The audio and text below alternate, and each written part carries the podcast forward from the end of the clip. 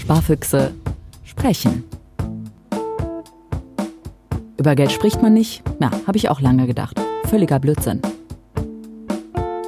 Ich möchte Zeit, Geld und Nerven sparen und endlich ab in die Welt. Ob's klappt? Keine Ahnung. Ihr werdet meinen Erfolg oder mein Scheitern hier auf jeden Fall mitbekommen.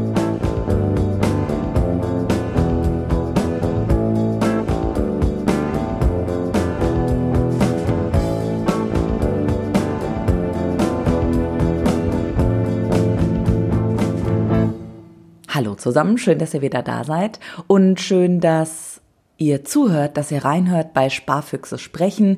Heute mit einer kurzen Kurzfolge, bei der ich erzählen möchte, wie es mir nach dem Talk mit Selina hergegangen ist und überhaupt nach diesen ersten drei Folgen von Sparfüchse sprechen.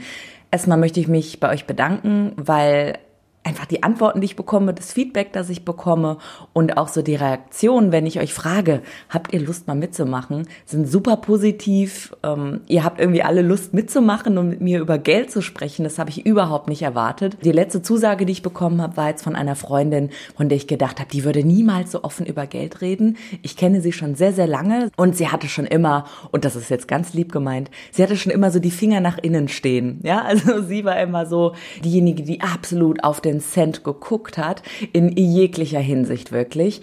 Und sie war auch diejenige von uns beiden übrigens, die als erstes richtig gut verdient hat. Und das Ganze hat sich aber jetzt komplett gewandelt und zwar, weil sie es möchte. Sie ist IT-Beraterin und will aber jetzt Skilehrerin werden, weil sie eben absolutes Bergmädchen ist. Und sie hat gesagt, ja, sie möchte über ihre Geschichte sprechen. Das machen wir nicht diesmal, das machen wir in einer der nächsten Folgen. Aber das wollte ich jetzt schon mal loswerden und erzählen, weil ich eben so überrascht bin, dass ja, ihr so positiv auf meine Anfragen reagiert. Was ist mit mir passiert? Äh, ich gehe komplett anders einkaufen tatsächlich. Ich habe sonst im Supermarkt immer Wege, die ich gehe und Regale, an die ich immer gehe, das ist komplett vorbei. Ich gehe mit anderen Augen einkaufen, ich drücke mich in Ecken rum, die ich vorher noch gar nicht kannte. Ich gehe auch mal an der Kiste vorbei und schaue, was ist ein komplett 50 Prozent reduziert und so weiter. Aber ja, gestern hatte ich einen kompletten Rückfall. Wir wollten eigentlich den Wocheneinkauf erledigen, so wie wir das äh, seit dem Gespräch übrigens mit Selina jetzt immer machen, mein Mann und ich. Und wir hatten einfach keinen Bock. Ich war müde von der Arbeit. Wir konnten uns nicht aufraffen, Rezepte durchzugehen. Und dann haben wir gesagt, komm, wir kaufen jetzt einfach mal ein. Und tatsächlich war am Ende dann irgendwie 29 Euro im Wagen. Das hört sich vielleicht nicht super viel an, aber es war nur für einen Tag eingekauft. Ne? so, also fürs Wochenende. Und da sage ich, oh, das, das tat schon echt dann in dem Moment weh.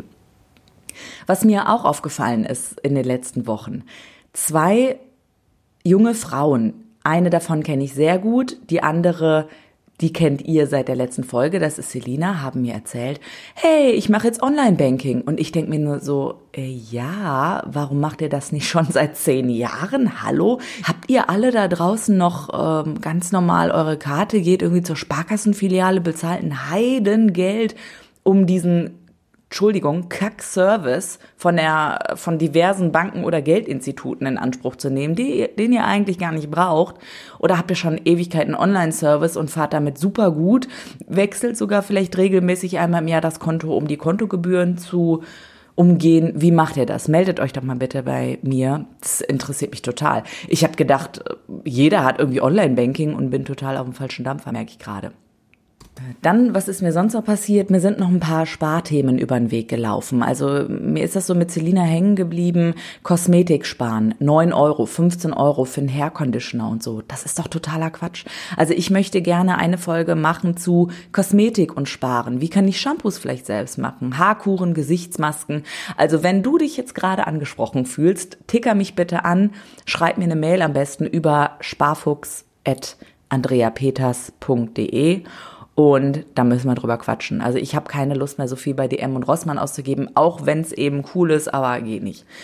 Und wenn ihr noch Themen habt, bitte her damit. Schreibt mich an, das geht, ich habe es gerade schon mal gesagt, über die Mailadresse sparfuchs.andreapeters.de oder googelt einfach Sparfüchse sprechen. Ja, das ist das Einfachste. Dann kommt ihr sofort auf die Homepage, da findet ihr alle Episoden von diesem Podcast, auch nochmal ein paar Spartipps hier und da und alle Links zu Instagram, zu Facebook, zu unserer Gruppe bei Facebook, die ich jetzt demnächst mal gründen werde.